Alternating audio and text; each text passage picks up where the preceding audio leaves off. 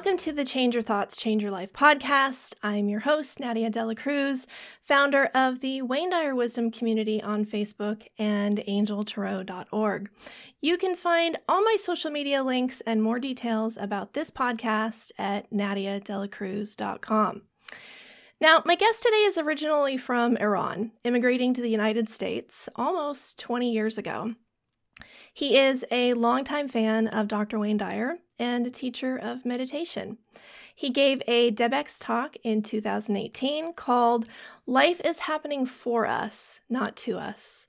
Pedro Otad, thank you so much for joining me today.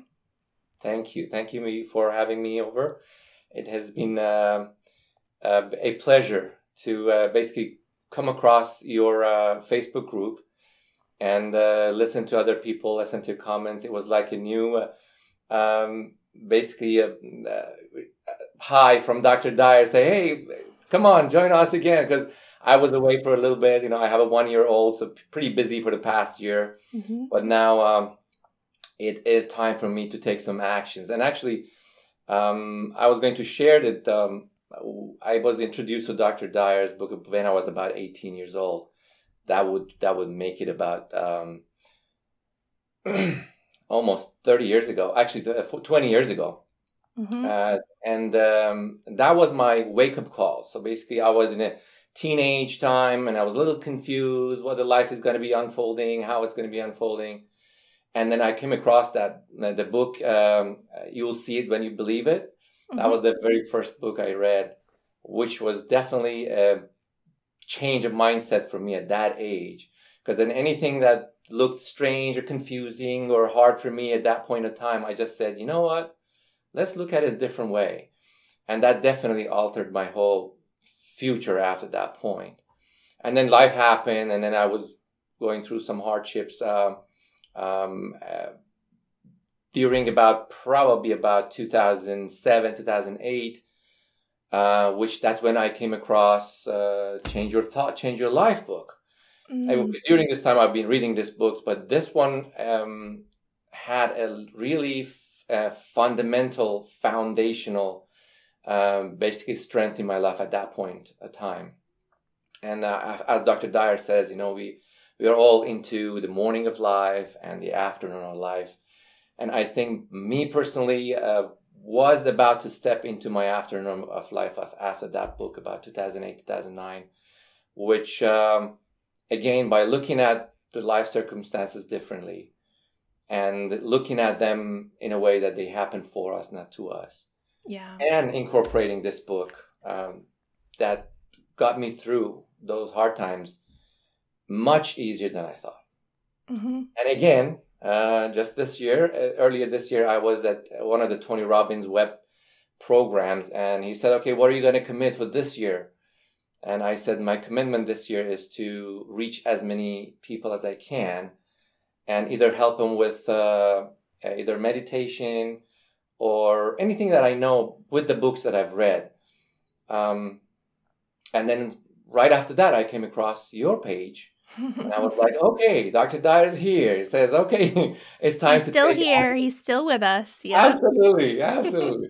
so he was just like, okay, it's time to take action. And then yeah, uh, since that point, I basically launched my website, you, you learn encouragement, the unitymeditation.com, and uh, started contributing to any any uh, basically social media that come across, either people who need uh, guidance on meditation or you know have some struggles, and I have read something about it in one of the Dr. Dyer's book, some other books that I've read, and I just quote that to them, say this this sentence or this wisdom mm-hmm. might help you and um, again, I'm grateful for this opportunity, and I am uh, looking forward for anything that opens up. Well, I'm just honored to have you on, and um, I can tell that you're a very soulful person, and that story of sort of the the finding Wayne Dyer and then getting busy with your life and coming back to it. I think that's true for for so many, and in certain respects, that was true for me as well but he never really left me right? Like he um his teachings changed the way that i look at the world. So you and i are about the same age and ironically read the first book. You'll See It When You Believe It, Beautiful. around the same time, which is very young for someone to read Wayne Dyer. Like we were the young kids on the block. We may not be the young kids on the block anymore. I I, I hate to break it to you, but we I'm were. yeah, we were back then. It was mostly, um, you know, probably people in their 40s and 50s that were most interested in Wayne Dyer's teachings, and then there was me, like hey guys, like I'm 20 and I'm, you know, like, um, yeah, so it's different back then. But actually, I don't hear that story very often. So when um, we crossed paths during the uh, live monthly gathering that we do in the Facebook group, I think that was about six weeks ago. And and you were on there. Um, you were able to join us that day, which was great. And you mentioned that your first book was You'll See It When You Believe It. And you'd be surprised, I don't hear that very often. I don't hear that very often. It's usually your erroneous zones or, um, gosh, I don't know. I don't want to throw too many out there because it's always different, right? But but this was mine, which also happened to be his first spiritual book. And I don't even know why that was the one that I picked up because I don't think that was his latest publication when I read it. I think he'd had others, but that just happened to be the one I have. So I gave away that original copy, but but this is this is what it looked like. I got another one. Just recently I got another one. I have the hardbound too.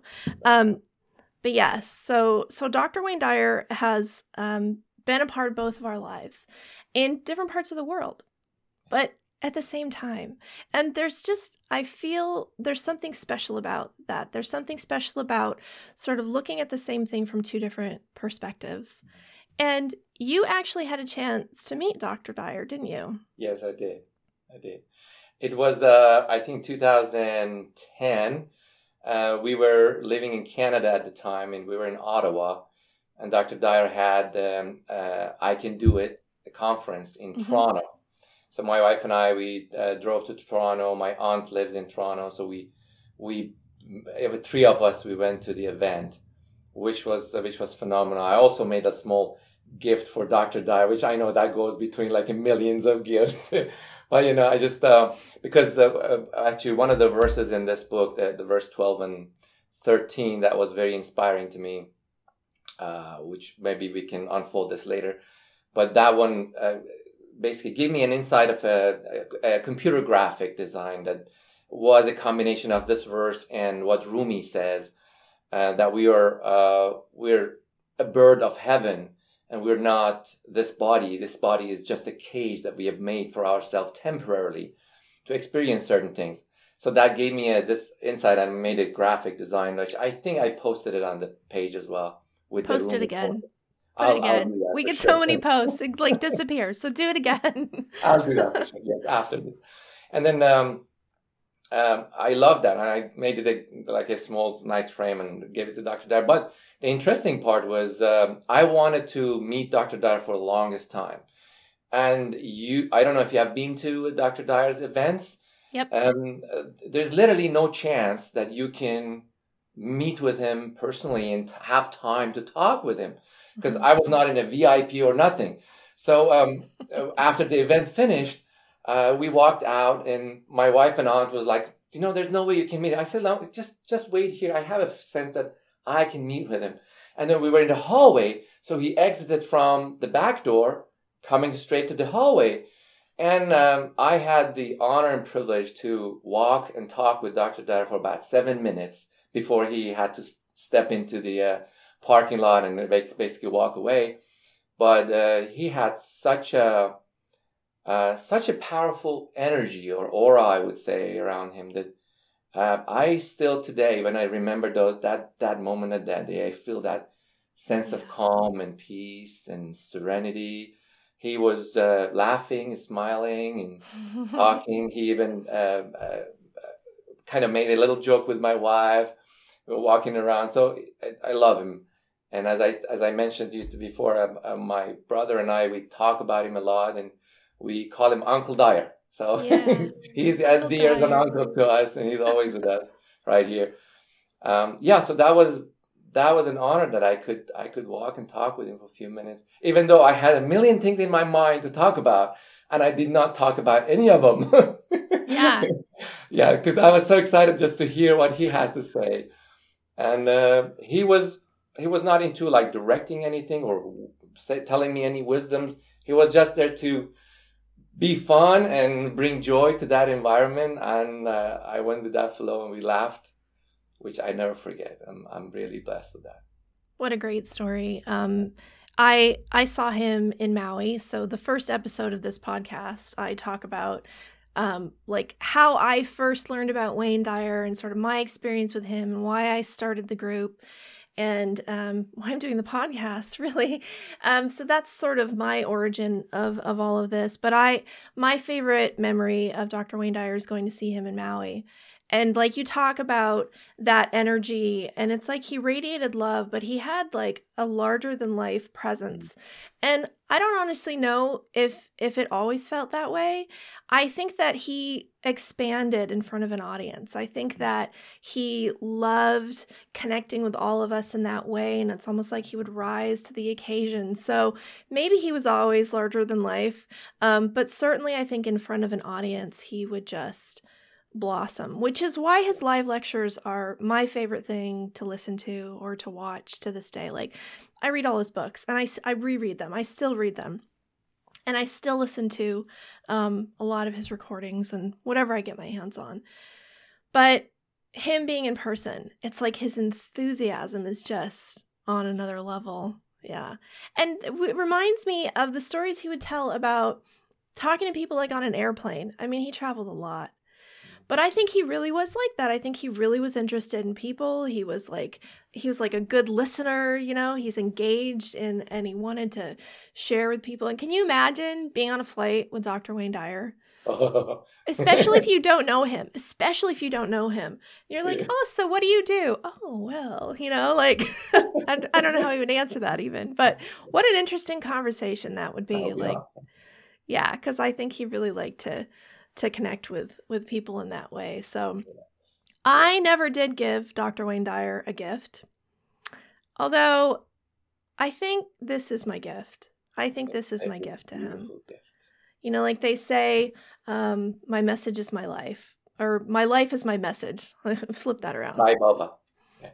Yes. Um, and I feel like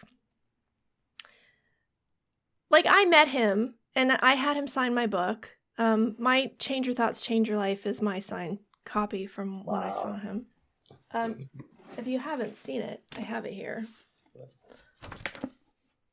Wow, look at that. Yeah. So this is the one that went Yeah, it went to Maui with me and it came back from Maui with me and um I'm I'm going to wear it out in my life. Was it the event at uh, 2015 in Maui? It was his first. It was oh. 2007. Oh well, way back. Okay, because I mm-hmm. think there mm-hmm. was a there was another event 2014 or 15, and I I really wanted to go. Mm-hmm. Uh, I even prepared some stuff for tickets and all that stuff, but then mm-hmm. that that didn't happen. But I was like, he had one planned for 2016 too, and he didn't make it. So this one, he was talking about this book. This was after he had spent a year studying the Tao and he had written this book and it had just been published. And then he had the event, I think it was in October of that year. And that was the first one. And he's like, I think I'm going to make this an annual thing. And he did. And I think the next year was in October. And then he started doing it in January hmm. um, after that. But I never made it back. Never made it back. But I got what I needed. Like it was life changing um, for me. So yes, that book has has a lot of impact um, for me as well. And obviously that we, we have something in common here with the podcast name, Change Your Thoughts, Change Your Life. So we talk about discovering Wayne Dyer. Um, so you were you were in Iran at the time. And um, actually, can you tell us a little bit about Iran? Because I feel like um, a lot of us are really ignorant, and I'm going to include myself in that about uh, many other countries, and Iran is one of them. So, yeah. so what can you tell us about? Um... Absolutely, you know, Iran is a beautiful country with a lot of resources, and uh, obviously, it was in, in the middle of the Silky Way, uh, way back then. So a lot of trades were happening through it. So it it has a mixture of different cultures from India and Europe and Turkish and Mongolia and Arabs. Um, so uh, it is a very interesting country and religiously um, it goes back to Zoroastrian, which was way before even Cyrus the Great, 2,500 years ago, about the same time as, as Lao Tzu. Mm-hmm. Um, but uh, the Zoroastrian, like, is an, like an 8,000 years old re- religion. Um, and then after that, they they converted to Islam at about you know about a thousand years ago, 1,200 years ago. Hmm. But um, Iran itself, at the moment, is a is a beautiful country um, despite of all the social political situations, which um, we don't want to get in there, but itself is a very um, um a treasured country, I would say, because it's interesting. I had the privilege to be. Uh, we had a travel agency uh, before I came to United States, and I was a tour guide at the same time that I had my computer company. So I had the opportunity to go Iran with the tourists and see clothes. And also, I had to memorize and explain all the historical monuments, uh, all that stuff in around. Oh, well, I'm asking the right person then. I got I got my own tour guide today. That's great. Yeah, that was definitely an honor to see every corner of Iran with the tourists. I mean, with the with seeing their their excitement, their their wonder about all these beautiful monuments and and artworks and history that that is embedded in Iran, which but we don't know much because again, with my experience has been a lot of people outside of Iran have no clue about it. Like people would email me from US, Canada, or Europe or Switzerland, say, you know, we don't know how to ride camel. Do we have to ride? I said, no, we this is a civilized country. We have that technology. A car will take you with the latest technology buses around. Or uh, I had another uh, tourist, which became a, all of my tourists became my dear dear friends after that he was like, you know, I want to do rollerblades in smaller towns. Can you do rollerblade with me? I said, yeah, of course I can do that too. We go, go. So we did go around a lot of cities with with rollerblades. You know, we go with car from city to city, but we went inside the city with rollerblades, which was really fun. Yeah. And then uh, one of the other things that I should express about Iran is the hospitality of Iranians. Um, uh, they are uh, very warm and. Um, they love other people. They love guests. They they say guest is a gift of God, basically. Uh, and it's funny that we would go to small villages that like you can tell that that villager barely uh, can afford his own bread, but he would invite us, all of us, like thirty people, to his house with whatever he had. You know, he said like, "Come to my house. I'll give you some tea." Or, I mean, that was like that was like uh, uh very interesting to see. And probably I would say, not exaggerating, 80% of the tourists would have tears in their eyes when they were leaving at the airport. Wow. Because the, the, the expectations before come to Iran and the realizations about time that we're about to leave were totally different. Mm-hmm. And um, yeah, we, we I've made good friends, and uh, I think if you talk to any tourists that have been to Iran, they will probably express the same same feeling about Iranian culture, Iranian people, Iranian heritage and, and history and artworks. Um, and yeah, it is. Um, I, I am I am honored that um, I am from Iran and um, and uh, I've learned about it, and of course I am uh, honored to be a citizen of U.S. at the moment, which is the land of dreams. So I can express what I feel today in this podcast, which might not have been as easy as in Iran, you know, the technology and all that stuff. Mm. So, um, yeah, that's my story. now, Persia, is that the same as Iran? Correct. Persia, Persia, is the basically the um, they mainly call it the the empire of Persia. That's during the Cyrus the Great, which was pretty uh, vast area. It had I think 29 uh, different cultures within it. It goes from like mid of India all the way to like uh, end of Africa and Egypt. Wow. Uh, so and partially at uh, at um, uh, Greek. Um, so um, it's it was a pretty vast area, and then over time it small it shrank to became to to Iran map at the moment. Which if you see it on the map, it looks like a cat sitting mm. at the moment. Persian cat. yeah, it's a Persian cat. If you can see the map, it, it got the ears, it got the body. It's just like a cat sitting mm. at the moment. And it's it's uh, it's got an extremely uh, unique uh, geographical condition because on the north we've got the uh, Caspian Sea, and on the south we have got the Persian Gulf, which connects Iran to both um, sea and the uh, ocean, which makes it a really um, important location for any transport or uh, yeah, uh, trading and all that stuff. Yeah. Mm. So, um, my familiarity is um, Persian poets Hafiz and Rumi. Mm. Um, and I didn't actually realize that that connected to Iran until I did a little searching on Google as you do. And I was like, oh, is that like that's what we mean by Persia? But it's interesting that it it covered a much wider area and then as the as the maps kind of changed it. Yeah. That's it. Yeah, Hafiz and Rumi definitely my my two of my most favorite poets of Iran. Um, Rumi was a Sufi, and it's interesting that if you read the story of Rumi and his teacher, which is Shams, Shams Tabriz, mm-hmm. it's very similar to the story of Confucius and Lao Tzu. Mm-hmm.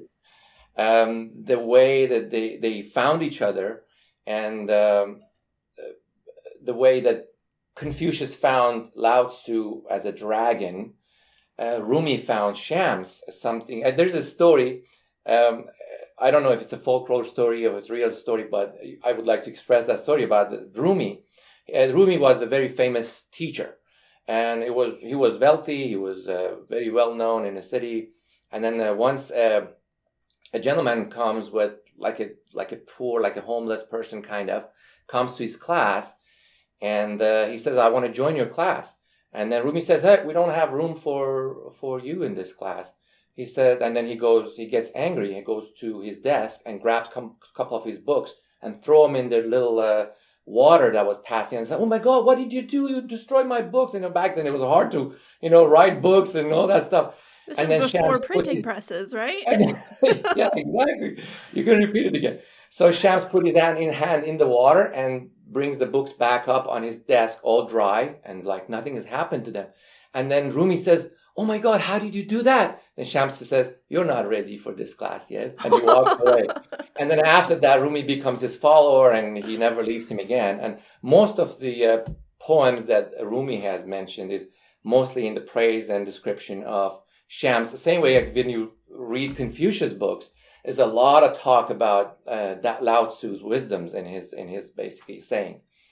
Wow. Uh, very similar, but Rumi was uh, was great. I mean, um, I probably we won't want to get to this details on about him, but maybe another podcast. But Rumi, uh, if you can read his poems, especially in Farsi and maybe the translations, uh, some things that he points out to is, as Dr. Dyer says, is not from him; it's just mm-hmm. through him. Yes. I mean, some of his poems are talking about atoms.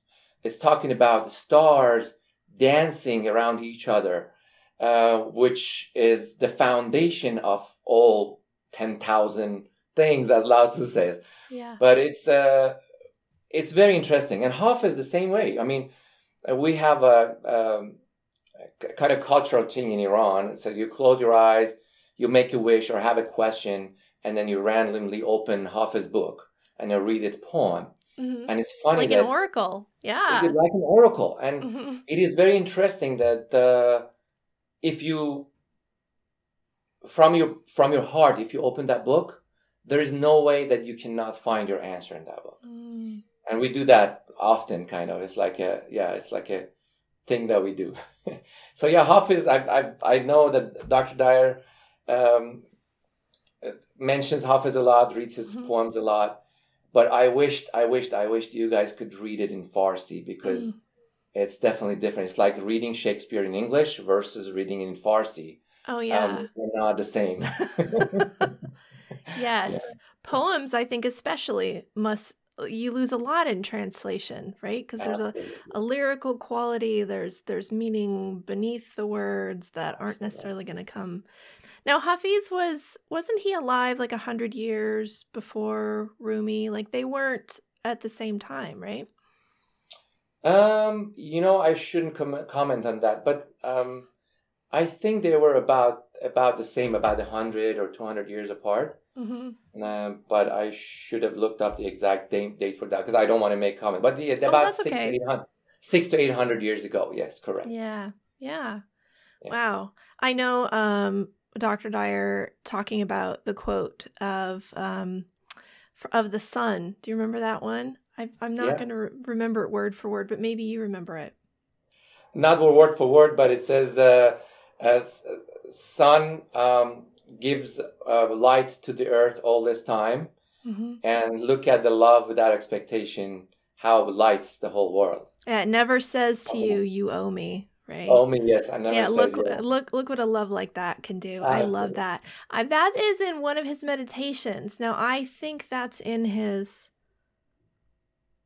I think it's in his Om meditation. So he has a CD called Meditations for Manifesting, okay. and he has one for the morning called Ah, and one for the evening called Om. And oh. so he starts by by chanting the Ah, and the other one is the chanting the Om. But he finishes it up with um, reading some affirmations, and I think it was the Om one. It may have been the Ah, but I think it's the Om one um, where he quotes that. And that just stays with me. And maybe because when I do that, that's at the end of the meditation. And like, you know, I'm a light with the glow of God and I'm tuned in and I'm, you know, I'm tapped in. I'm all like aligned, right? And you get like Dr. Dyer's calming voice and like, oh yeah, I really feel that one. I really feel that. So whenever I see it written, I'm like, ah, it almost like it takes me back to that meditative space, like, mm Yes. so I true. unfortunately I haven't listened to that meditation, but now I made a note. I'll definitely go and check it out. It's great. I love it. I've been using it for probably 20 years. So wow. um, it never gets old. Um, if people don't like chanting, they might be uncomfortable with it, but you can even just listen to it and not chant, which I often do. Um, just to listen to that and and receive it. I think it's better if you if you can be in a space where you're like putting that out into the world and you're generating that vibration and it does something to your cells, but be the sun. Be the sun. Yeah, I love that. So, um, we talked about, you'll see it when you believe it. We talked briefly about Change Your Thoughts, Change Your Life. Do you have a favorite book of his, of Dr. Dyer?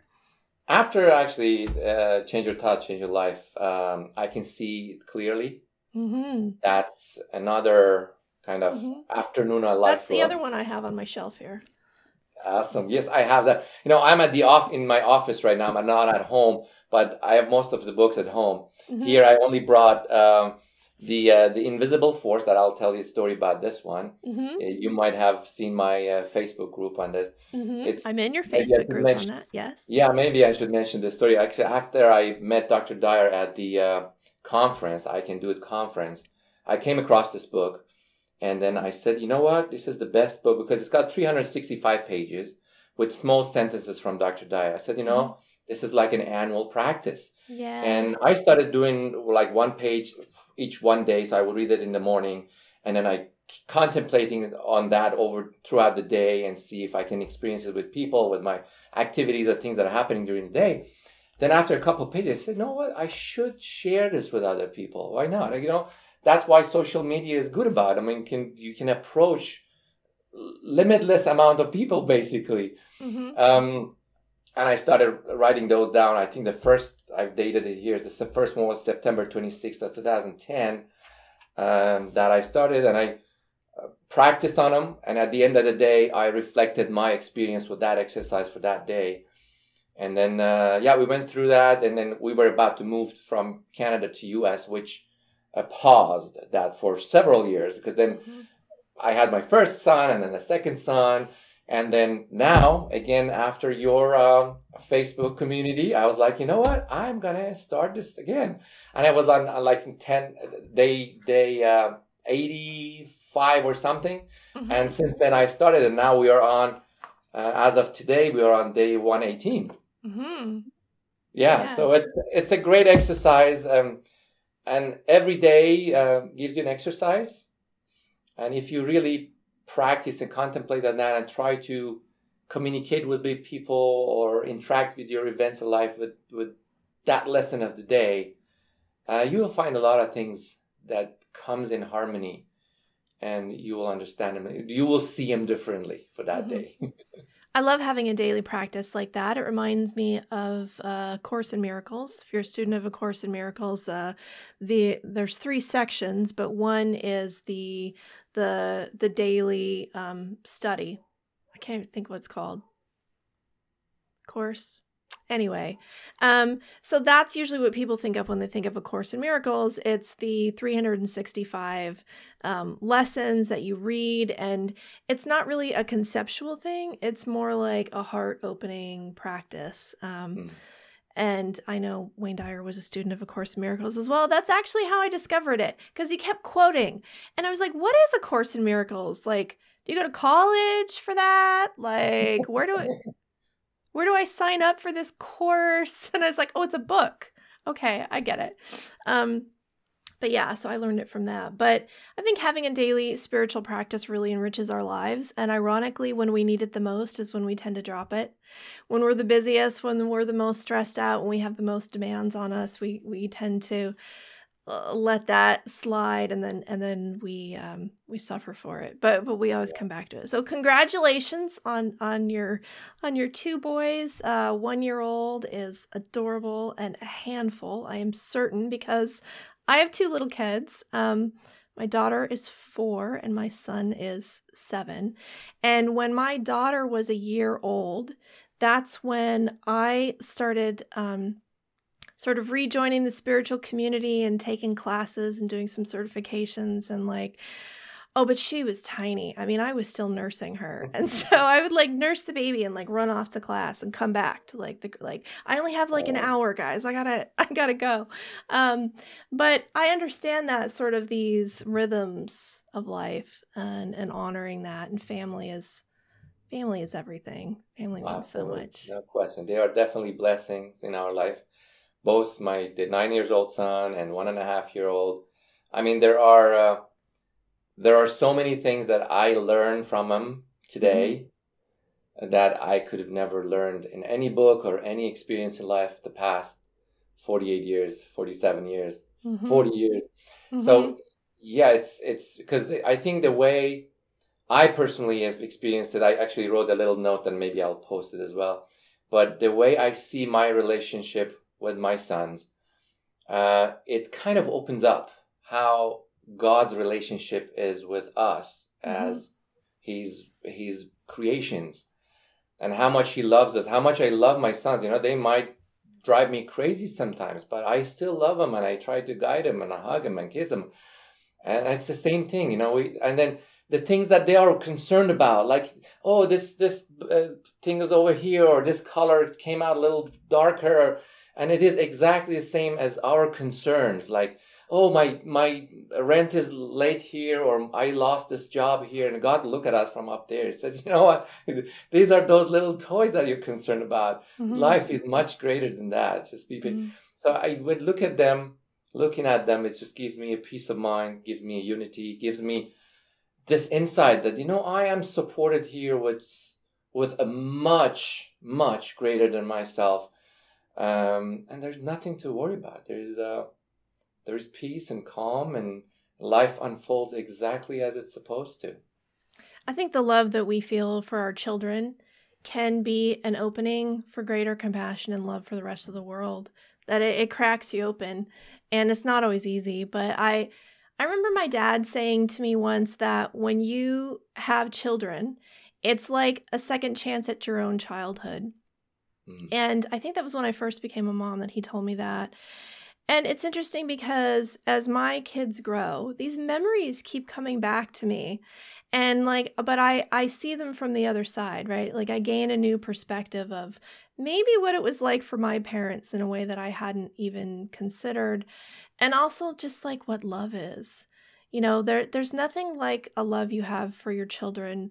Um, you know they they come into this world and they they look so fragile and so precious and you want everything for them but you don't own them. You can't control them. You don't know what their life is going to bring them. Like all you can do is love them and and try to try to support their own journey. You know they come through us but not for us.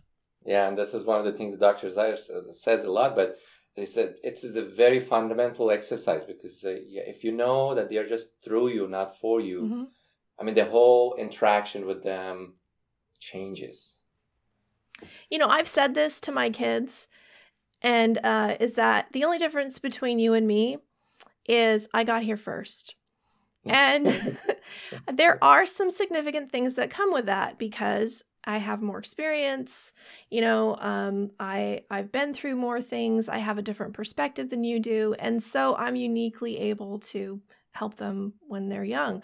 But I don't think that I um, like they don't owe me anything you know? Like if i ask them to do something and they do it i say thank you because i don't really i don't really model that sort of author- authoritarian like you have to do what i say just because i'm your mom. Like that's not really how it works. And maybe you can get away with it when they're young but yeah unless they're trying to jump into the pool when they don't know how to swim.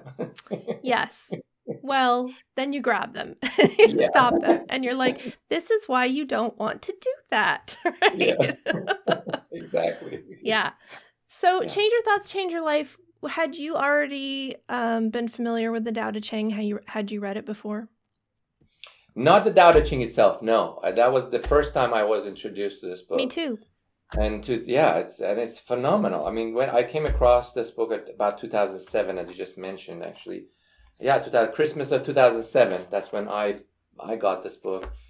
Um, it was a gift from my wife. Actually, she signed it here for me. Oh, it's beautiful. Uh, yeah, Christmas gift. And then after that, actually, this has become one of my gifts to other people. If if I really know somebody will will treasure books and will read book, this is my gift for them. And I think it's a yeah. priceless gift. And I would recommend almost everybody. Now, every time I listen to this book, I would say, you know what? Why don't they play this book over and over in public areas or maybe in jails, you know, like yeah. areas that they, they have blocked their ears and they don't want to. Let them listen to this over and over because there are lessons in here that works for everybody. And as Dr. Dyer says, you know, that the truth is what that never changes. I mean, if this was applicable 2,500 years ago, and every single bit of it is still applicable today, then what is the truth? It, it has a lot of truth in it. And w- when you go through it, whether it's about um, uh, being at peace, whether you're a leader, whether you are a warrior, doesn't matter. Everything is in here. You can you can learn a lot from it. I I personally would love to read it at least once a year because mm-hmm. every year we change our mindset changes and I hear new things out of this. Mm-hmm. Um, and I I wished everybody would have read it at least once. Yeah. Do you have the little companion book that goes with that? Um, what's like the meditations for Tao? Gosh, I should find that. Oh, here it is. Living the Wisdom of the Tao, the complete Tao Te Ching and affirmations. Uh, no, I don't have. Oh, that. you got to put this one on your list. I'm, I'm giving you a list today. So, um, it has uh, just a short version of each verse, right? So you see the full verse on one page, and on the other side is just a, like a one-liner from Dr. Dyer of mm-hmm. you know something that he pulled from the meaning of this and he also he did this as a meditation. So when i saw him uh, in maui in 2007 he gave us a printout like a word document that was um, these. And it said um, you know um, Tao Te Ching um, meditation. And so i still have that like stapled together um, before the book came out, um, before this came out, before the meditation came out. So he has a meditation for it as well. But I really like this little book, and especially if you like kind of little um, daily bite size meditations. Uh, it's called Living the Wisdom of the Tao, the complete Tao Te Ching and affirmations. It's got a little bird on the front. And it's, you know, it's kind of a small book, but it's great. And I it love it. Actually, I think you brought it up the exact time because now starting my the unitymeditation.com yeah. I would like to start with some basics just to introduce to people what meditation is, the ones that don't know, because yeah. I've been uh, doing visualization, guided visualization meditation for a group of people for the past almost five years. And it was strange to me that how many people don't know what meditation is or how they do it, or they're even scared of doing meditating. They think if they do meditate, they'll they'll die. I was just like, I came across weird people. Like I said, oh my god. So I think uh, it would be a responsibility for me to introduce what meditation is all about. And I think as soon as I finish with the basics, I would love to incorporate this book to some of our meditations. Maybe we'll randomly open one page and see what needed to be done, and we'll practice that for the month. I mean, meditation is basically an inward journey. Mm-hmm. And so you have to feel safe in your own skin, and not everybody does. And one of my guests that I had on previously, um, Deanna, she mentioned about self love that you have to love yourself in order to even begin to do the inner work that if you don't love yourself you're not going to go inside you're that's not a place where you want to be right so it's like we we put up this this avoidance um, of what's inside because we think we're not worthy or, or we think that um, if somebody really know us that that they would see that we're not lovable. And so there there's a lot of work that comes up i think that can bring sort of an aversion to inner work. And meditation is part of that i think meditation um, so we we did a little 30 day challenge to get people to start meditating. I think that was november and so we started a separate group for that. It's a closed group um, so other people won't see what you're writing on Facebook. Uh, so that is open to all of the members of the Wayne Dyer Wisdom community. If you click to join and you're already in the Wayne Dyer Wisdom community, you'll automatically be approved. And um, you have joined the group, and I've in- encouraged you. You are more than welcome to um, share any teachings or tips that you have surrounding meditation. I am by no means a meditation expert, um, but I am an enthusiast and I believe in the power of getting quiet. You know, Wayne Dyer talked about that as conscious connection with God. Mm-hmm. And if we mm-hmm. could sit in the presence of God every day, you know what problems what problems could we have what problems could we have in that it's almost like it it dissolves the the resistance it can dissolve yeah. the pain it can transform difficulty into opportunity because as a course in miracles states a miracle is a change in perception. That's all and it takes dr dyer says constantly says it change it change the way you look at things actually I, I, I just came across this little I wrote I drew this the other day. So like what do you see here? If you're going from here and then all of a sudden your life goes down and you think yeah. it's a bad fortune, and then uh, you just but we are looking at the same page and probably the same diagram, but I am looking at this side, you're looking at that side. Right. If you just change the way you look at things, right, and the things you look at will change. Now this whole thing goes up I mean, in the in the sense of hardship and difficulties in life, instead of saying, "Oh my God, I have bad luck," you know, this goes wrong, or what's happening with my life, you can say, "You know what? This is the time for me to step up. This is the time the universe is telling me now you're ready to get stronger. Now you have the strength to go one step higher." I mean, that changes the whole perspective. I mean, everything gets gets easier that way because then you know you're not struggling but you are actually escalating mm-hmm. um, unless you don't take any action of course if, if you fall into that bad fortune mindset then you're going to stay down there but if you change it to the universe is sending me a message that i can be bigger and better than what i am and it, this is the time to do it i mean that changes the whole perspective i think there's a mm-hmm. verse here from this book um, which uh, let me find that here uh, yeah, it's verse 58. It says the good uh, verse 50. If you don't mind, I can read that. Yeah, go ahead. That basically aligns with what we just uh, we just mentioned. Um, it says bad fortune is what good good fortune leans on, and good fortune is what bad fortune hides in. Uh, it's a, the verse is pretty long, but I mean that is if if you have that mindset, um, no difficulty is a difficulty actually anymore. Well, and the falls in our life give us the energy to propel us to new heights. Mm-hmm. So if you feel like you've fallen, which many of us have felt like we've fallen maybe a few times in the last year or so, um, if you instead of going, oh gosh, I can't do it, I give up, why is this happening to me? Instead, if you went, huh, what am I getting ready for?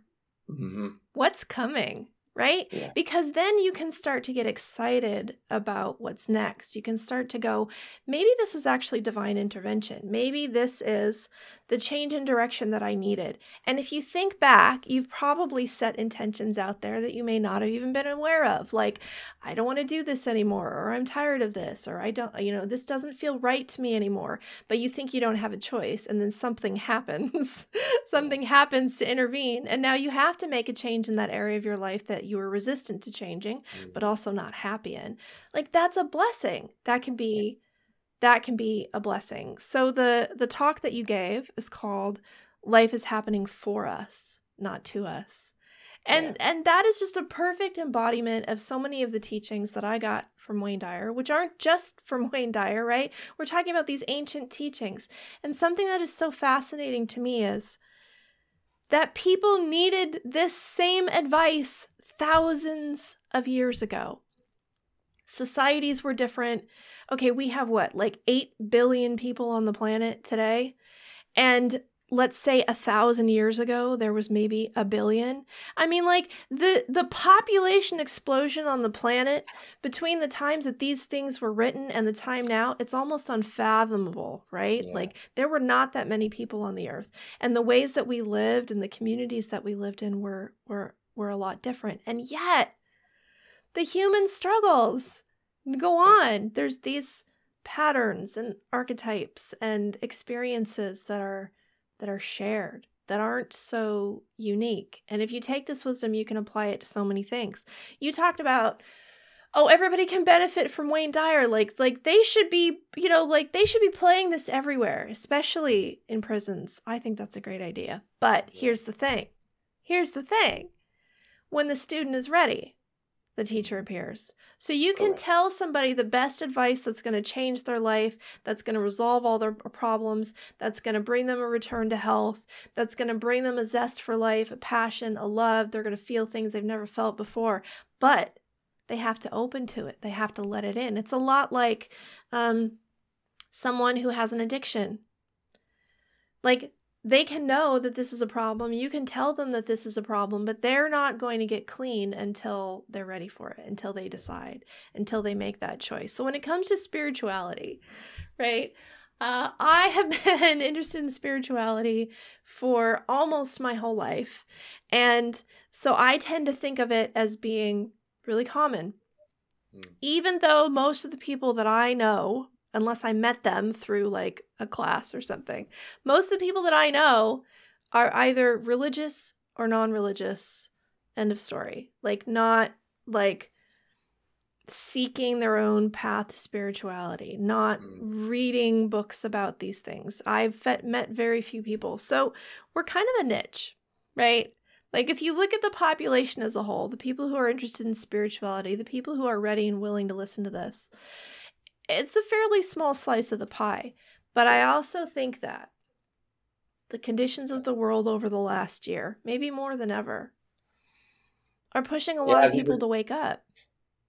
Absolutely. As you mentioned, um, it's just the teacher, the student has to be ready. I, I usually uh, imagine it for myself as a radio frequency.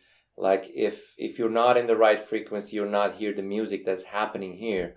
So it's sometimes, as you mentioned, you know, I may go excited. I mean, like I am, I am like so pumped up with this verse. I start reading for the person, and they, I can see them nod, but it's like I'm talking Chinese to somebody who has no idea where China is in the first place. Yeah, it, that's how. Then I, I can tell that. It, but you know, again, that doesn't mean that we should not say what we know. True. Because the repetition might help. I mean, mm-hmm. even though that person is not hearing me at the moment, I believe that their subconscious is recording that.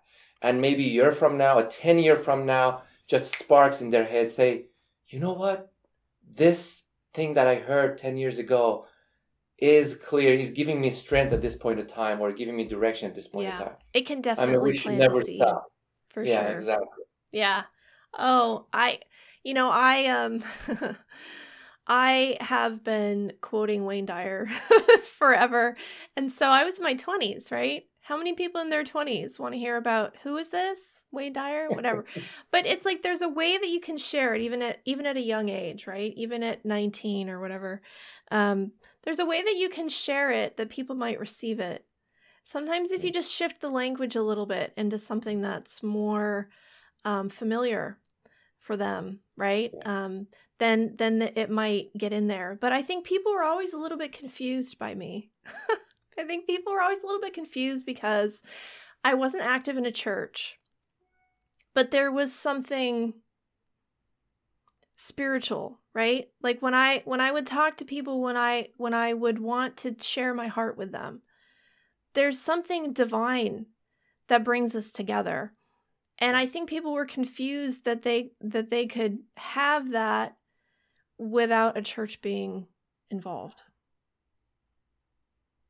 yeah, and then again, as you said, the students should be ready. Because um, I, I love to talk to the missionaries that you know come to my door or I come across somewhere, but I love to talk about um, spirituality with them. and it's funny because when we talk, I talk about God and Tao and universe and universal mind and unity, and they say, okay, uh, we're confused. Wh- which one? I said they're all the same. What do you mean which one? I mean, when I say universe, of course, it's my it's my limited mind that see the universe, but of course, God is basically much bigger than the universe itself, and you can't not name it specifically as as it's written. The first thing in this book, the Tao that can be named is not the Tao. Yeah, we cannot put label on it, mm-hmm. so you can you can express it however it shows your your expression and your expands to that to that word of being. Mm-hmm. But you're right. I mean, we should discuss that and we should bring it up. We should maybe it's it's funny that a lot of time that I talk to these missionaries that they say, you know what, that's interesting perspective. I've never thought about it that way. Yeah. You know, different conversation we have. Yeah. But I say, you know, that's great because my whole intention is so you have different mindsets. Yeah. I, I had once a missionary that came to my door and we talked, a nice gentleman, and uh, I uh, brought a quote from Rumi. And you know, in my mindset, anybody who is into reading, uh, basically, or uh, anybody who is seeking any kind of spirituality will come across Rumi's poem somehow, yeah. somewhere. And uh, he was like, "Nope, I don't know Rumi." I said, "Okay, um, aside from this book that you're reading, what else have you read?" He said, Nothing. For the past 40 years, this is the only book that I have read.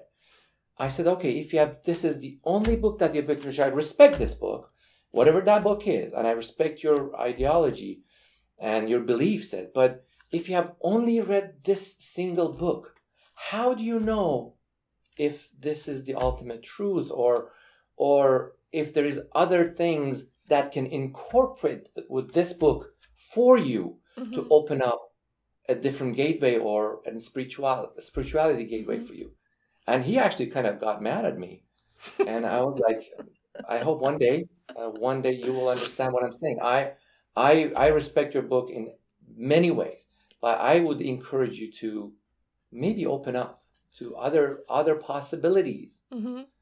And yeah, it's just, but you're right, absolutely right. It, and maybe that's your calling. You know, maybe that's your calling to open hearts and minds to to help people to um you know become curious about more than what they're already familiar with. And i feel like one of the benefits of being willing to stand up and speak which you are which you have what you're doing now is that people find you and you find people. You know it's like it's like you're shining a light and then and then the people that resonate with that light will will find you. And it takes energy and it takes courage and it takes vision and it takes faith to do that. And that's not everybody's calling. Not everybody's going to show up and speak or or try to introduce something new uh, to the world. So uh, yeah. I want to applaud your your courage and your oh, conviction you. in that. It. Yes, it's it's interesting. I was listening. I was watching a Netflix uh, series uh, last year that was called uh, The Big Rock. Mm-hmm. It was talking about Earth and how majestic this Earth of us, which I call it our spaceship, because we are all in this spaceship going this universe yeah. to a destination we don't know, but it's keeping us safe, like a like uh, um, an Ark of Noah. Yeah. uh, but we don't we don't know that. We we are not realizing that this this Ark of Noah is taking us in this vast space with all the dangers, you know, in, including the gravities or or the other stars or planets that can hit us, and we, it's keeping us safe to take this journey to grow. But um, yeah, the, the, one of the things that is interesting I didn't know about it was mentioned in that uh, Netflix series was the oxygen on the Earth actually is not from the trees. Most most of the oxygen that trees generate um, during the day, they consume it at night. 80%, about 80% of the oxygen that's generated is with very small um, photosynthetic planktons, mm-hmm. which are small cells in the ocean. Yeah. And uh, in the prehistoric time, before even the, the greenery was created on Earth, these uh, plankton existed in water, but uh, they were not doing anything for millions of years. And then one day, one of them came and said, "You know what? I can grab the sunlight and generate oxygen." And then the, the ones around it says, you know what? If it, this cell can do it, maybe I can do it too. Mm-hmm. And that became like another millions of billions of years that created our planets and all the greeneries and oxygen, all that stuff. And it's the same story with us. I mean, I've come across so many people that have beautiful talents. Either they, they write poems or they draw something or they have insights like they, they say things that you've never heard before and they don't even know where they come from. I say, why did you share it? They say, yeah, people won't like it. Or, uh, you know, I said, you know, you're just uh, like that little plankton. You have to start somewhere and share whatever you got. Actually, uh, one of the inspirations that came from Dr. Wayne Dyer book is, is a book that I've been basically in the process of writing since 2011. It's been a long, it's been a long journey but the, the name of the book that I'm writing is The Secret Cycle of Givers and Receivers. Hmm. And in that book, it actually expresses that, that that don't look at yourself as nothingness. Every being in this planet, whether it's a rock or a human being, we are here on a purpose. And find your purpose. Find out what is it that you have to do? What is that innate gift that is in within you that you can share with others. Doesn't matter how many people. Even if you share it with one person and change their life, you have fulfilled their purpose. But if you just hide behind it and don't feel confident or feel not good enough, you're literally not basically getting to your purpose in life. Um, so that's the intention of the book because uh, my question was like, how is that some people work so hard and don't achieve what they want? And how is it that some people don't do anything and they they have a lot of good things happening in their life and that's, that's the question. idea yeah yeah and that's the that's the idea of the book came across which along the way with other researchers and stuff i came across like the introverts and extroverts and i realized that most of the psychologists talk about introverts and extroverts characteristics mm-hmm. it would be like you tell me pedram you don't have much hair and you put a glass uh, no uh, uh, eyeglasses on and you have a goatee and I say, okay, thank you very much. You know, I, that's great to know. I, I kind of knew that already. But how can I use this, these, these, these things that I have, these gifts that I have, to make me to my ultimate purpose? That's where the book comes in, and then the, the, the at the end, the intention is that circle of yin and yang, mm. which once you find out what your blueprint is or what your potential is and what your gift is that you were born with, then you have to take action on what you are not. And that completes the secret cycle. And during this process, the best thing is if you combine with people whom have what you don't have. Mm. So that's why you, so if let's say somebody is a great businessman that can sell anything, and on the other, other hand, we have an artist that can draw beautiful pictures, but all the pictures are stored in their closet and they're not even brave enough to tell it. If these two people come together and bring it out to the world, I mean, look at where things going to happen. Two of my best examples that I love them both is one is Tony Robbins and one is Dr. Wayne Dyer. And Dr. Wayne Dyer is the one who who basically receives these gifts the automatic writing for him. And then he, what he intentionally did to complete his own cycle was to share it out. What if Dr. Dyer would have written all these books and just stored them in his closet? Yep.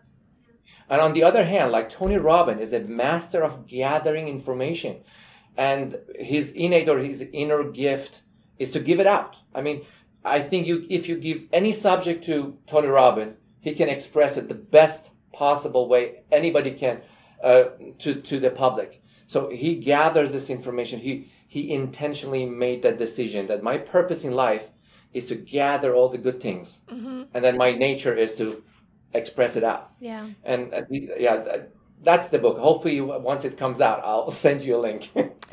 yeah. So, The Secret Cycles of Givers and Receivers. So, I, I heard you talk a little bit about this on another podcast that you were on, yeah.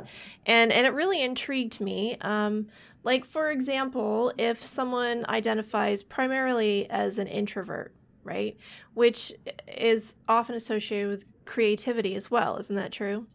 Mm-hmm. So, so what does an introvert introvert need to focus on? Like, where okay. where do they challenge themselves? Perfect. Yeah, because the actually the the name of the book might sound a little confusing, but there's an intention to that, because uh, a lot of people confuse again the way they have been thought, like talking about introvert, extrovert, or givers or receivers. As soon as you say the person who is a little giving, they say, "I'm a giver." I said, "You know what? This is great, but what is your purpose in life? If your gift is giving, that is not purpose of your life. You you keep you keep giving, um, but the purpose is receiving. You have to sit and write down your book. You have to. The portion that they're missing is the receiving portion of it. I mean, um, uh, the the name of the books is based on what you have to take action on. Like let's say introverts um, they are creative, right? So that means they have an automatic innate blueprint of receiving information, right? They can sit and draw something out of the blue that they've never seen before. Right. And they don't even know where did it come from. But what they have to consciously take action on and make a choice and make a decision is to give it. Because the receiving is automatic. But if they don't give it, it doesn't get anywhere. They don't fulfill their pro- purpose. Mm-hmm. So that's where. The, so it, when when you say givers and receivers, that's what you have to do to achieve your purpose. So if you're introvert, you have to become a giver in order to receive your. If you're an extrovert, that means you're automatically giving mm-hmm. because you are connecting with people. You you actually get energized by other people around you. But what you have to make a conscious decision and make make it happen is to receive, which is not taking. Taking and receiving are two different things. You don't want to manipulate people to get their stuff. This ha- you in this circle, it's mm-hmm. a circle. You have to be a flow. So if you are an extrovert and you're great in communicating, but you see an introvert that is like great as meditation, for example. I, I have a dear friend of mine that kind of similar to that you have to say, you know what? I will gather some of my friends and you uh, give them a meditation session. How about that? I mean, that's where the cycle or the circle completes itself. Mm-hmm. So that's where the name of the book comes. It's just basically the decision or what you have to become in order to complete. Actually, there is a there is a great verse uh, that I would like to um, um, maybe find that here. I would like to sh- share that as well. It's verse 11 of this book mm-hmm. that says, um,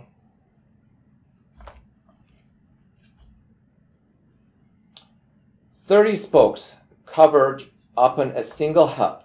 It is on the hole in the center that the use of the cart hinges. Shape clay into a vessel. It is the space within that makes it makes it useful. Mm-hmm. Carve fine doors and windows, but the room is useful in its emptiness.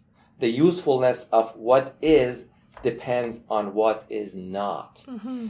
And that's exactly what the, the givers receivers is. Of like once you find once you find out who you are and what you have, what your inner gift is, then what you're missing is what you, you're not. mm-hmm. that's where you have to take action on that. I personally think I am an introvert, and for the longest time, I I was kind of inside myself. I wouldn't share anything, and then I I came across landmark forums, which was great, eye opening for me, and and also this book and my own book writing that I'm writing and researching about it.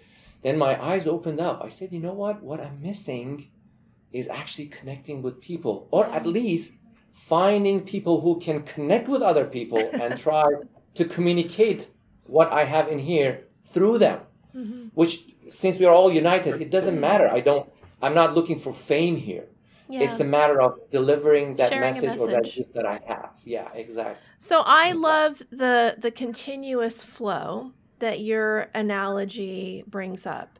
That there's this this I'm visualizing this sign this kind of in and out, like the breath, in and out, in and out.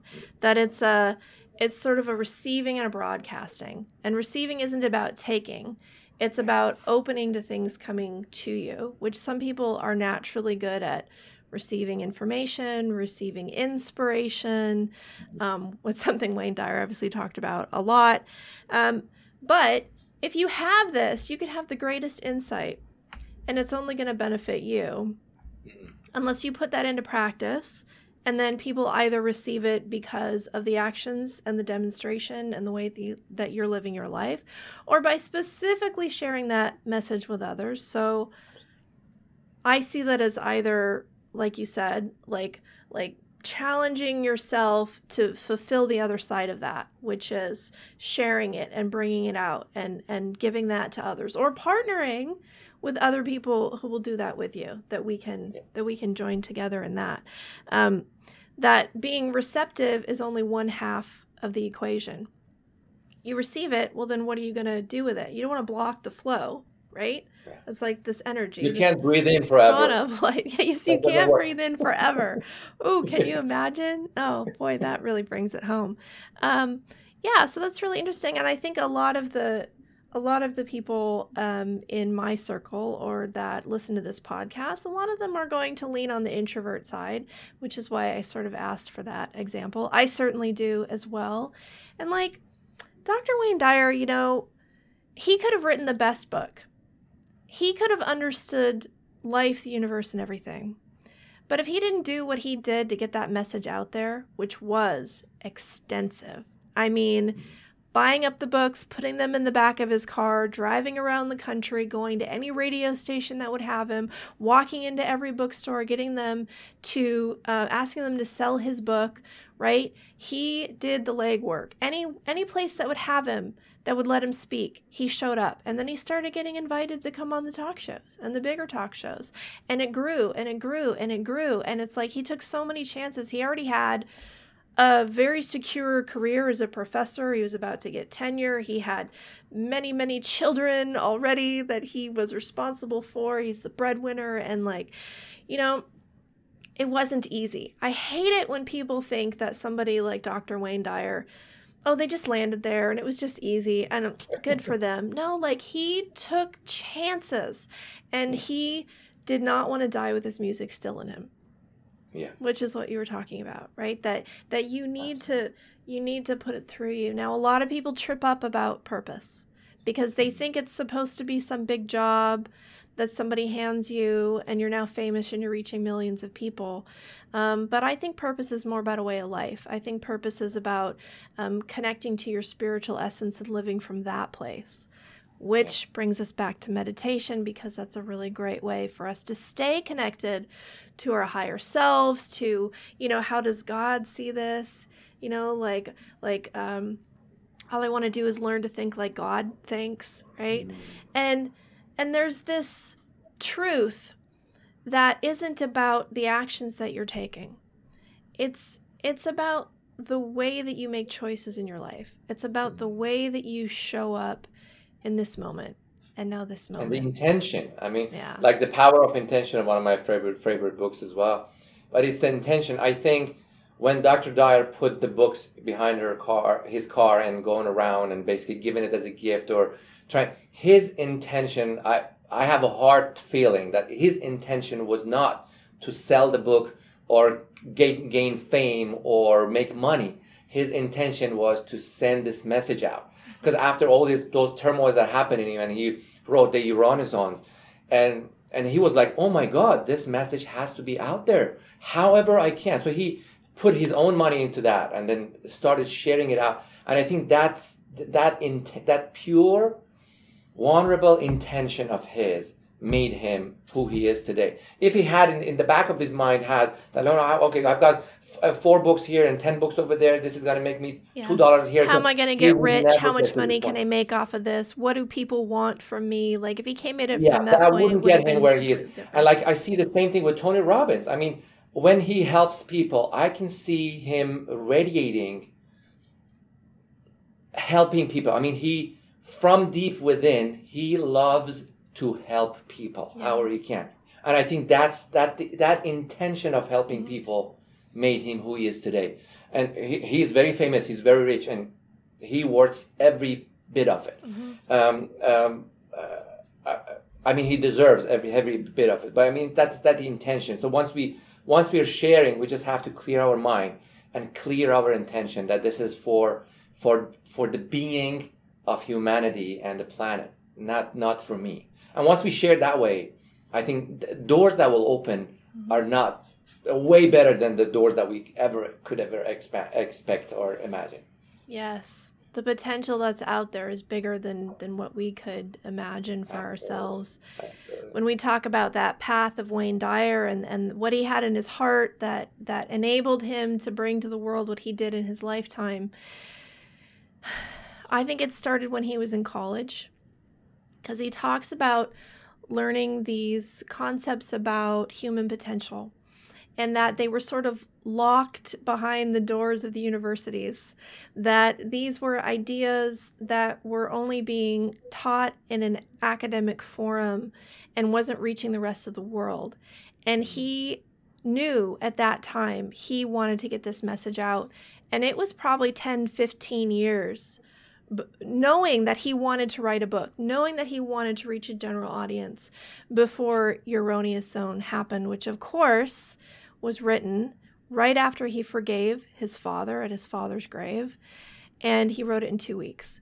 So I feel like it's not about striving, it's not about goal setting, but intention is key. What you have in your heart, and then staying open to the possibilities. We started out this podcast with you sharing that you set an intention earlier this year that you wanted to get out and share your message and show up online. So I feel like you intended this meeting into happening. People are going to hear this, people are going to resonate with you. What's the best way for people to reach you? Um, they can reach out to me either through your community, obviously or through unitymeditation.com or the email address is info at unitymeditation.com and i should i should also express i'm a computer it mm-hmm. and i love technology on one hand but i love spirituality and i think the combination of the two um, generates a vortex in me which i like That's a good balance. Uh, but, yeah. Yeah, exactly. So yeah, they can they can reach out to me through the info at uh, unitymeditation.com. Okay. And um, hopefully we'll see each other and communicate further in social media. A lot of people talk negative about social media, and actually I was t- thinking about it today because every time I open my emails or social medias. Uh, it's interesting. Most of the messages I get are either inspirational or or some insight for the day or a practice for the day. And then I come to work, some people might talk about something negative about the gun and the shooting over there. I say, why don't I have any information about it? I mean, that's where the intention is. What, whatever we put our mind into, actually, social media even can be a great tool because they, they track your data and find out what you're interested on and they will feed more of that to you. So, I mean, it's a choice whether you want to uh, listen to the worst thing that happened in the country that morning, or you want to listen to an, an uh, motivational or a good exercise for the day, and that will follow the following days for you. Yeah. I mean, again, it's just a choice what me we make. It is but, what um, it is what you make it for sure. Even in the early days of Facebook, the early early days of Facebook, and I was like, okay, I'm gonna follow Louise Hay and Wayne Dyer and Dr. Christiane Northrup and Deepak Chopra, and like my Facebook feed was so inspiring, and I just loved it. And but you know, I've thought about this a lot because. Um, it is a mirror and it is a feedback loop, but so is life. So I think it's so fascinating that we have something in our immediate experience in the modern day world today where we can say, what you focus on expands. Look at mm. how this happens. Look at how this happens. When you think about something, when you focus on something, when you put your attention on something, more of it, more of that is going to come to you. So if you're watching videos of violence and you're consuming a lot of fear based news articles, oh, Facebook is going to, you know, or wherever you are, it's going to keep showing you more of that. Google's going to show you more of that. YouTube's going to show you more of that. But that's what our minds do. It's such a perfect metaphor for our life that I feel like we didn't have like a really demonstrable way to show people that. I know a lot of people haven't quite, it hasn't quite clicked for them yet. But yes, what you focus on expands. Social media is what you make it. The Wayne Dyer Wisdom community for me has been such an amazing space to find other people who are passionate about learning more about spirituality who you know have their their own paths and sense of purpose. And like we're all seekers you know we're all on this path together. And um, that's been a really positive space. I'm not going to say it's all positive. Um, i'm a little bit of the bouncer for the group because i uh, i keep the spammers out as best as i can. I'm doing my best folks. Um, but you know it's like it's what you focus on and yeah. and there can be no so much love and so much and so much inspiration. So no question. if you had one message that you could leave with everyone today what would you say? Can my message be a little longer? I have a i have a personal metaphor that has helped me a lot keeping me connected to everybody feeling responsible for what's happening inside and around me that I would like to share. Maybe it will help some. I, uh, that metaphor is I imagine myself, I have a star in my center, right?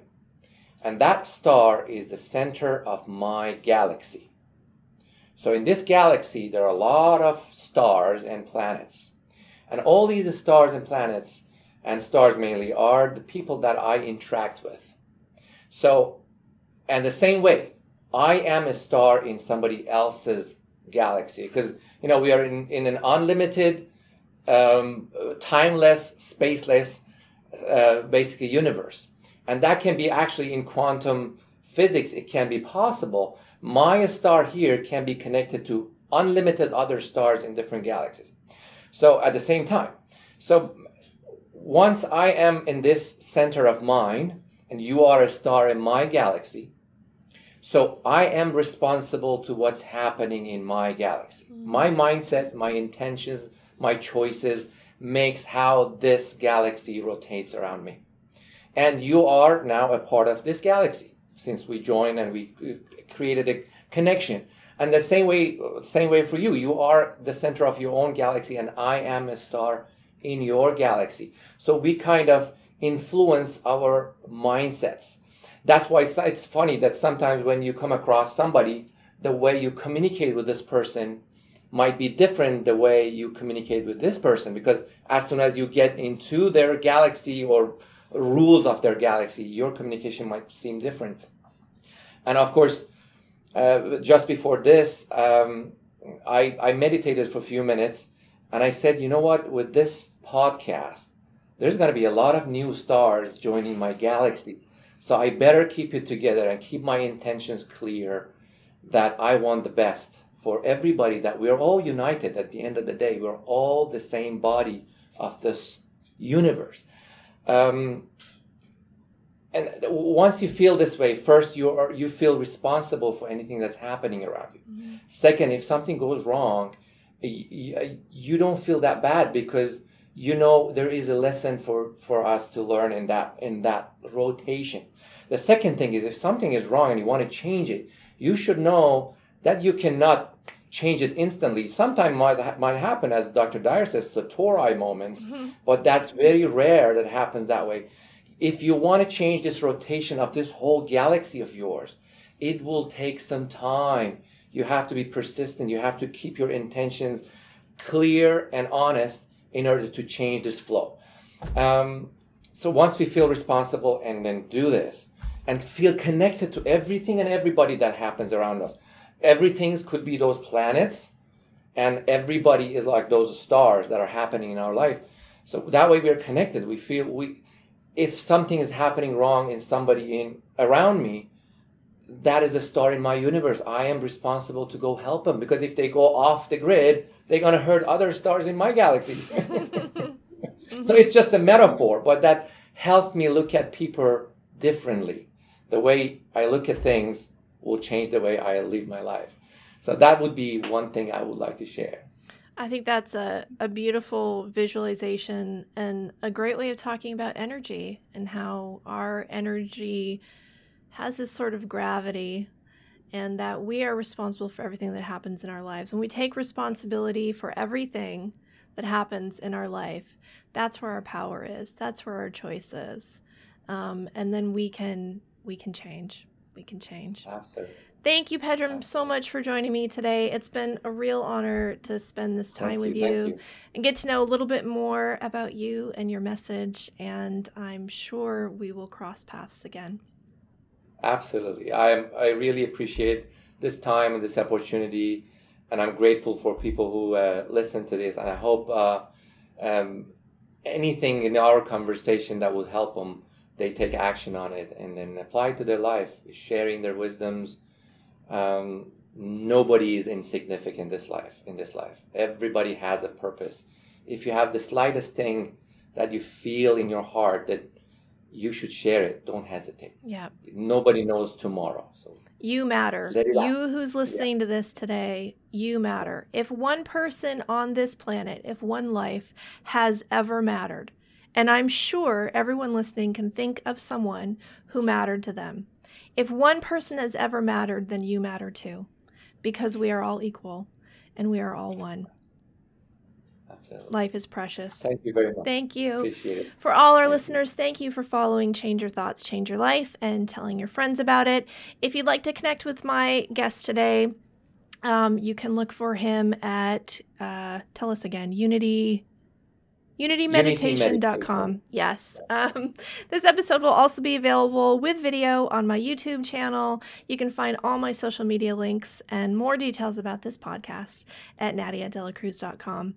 Until next time, take care of yourself and take care of each other. Namaste.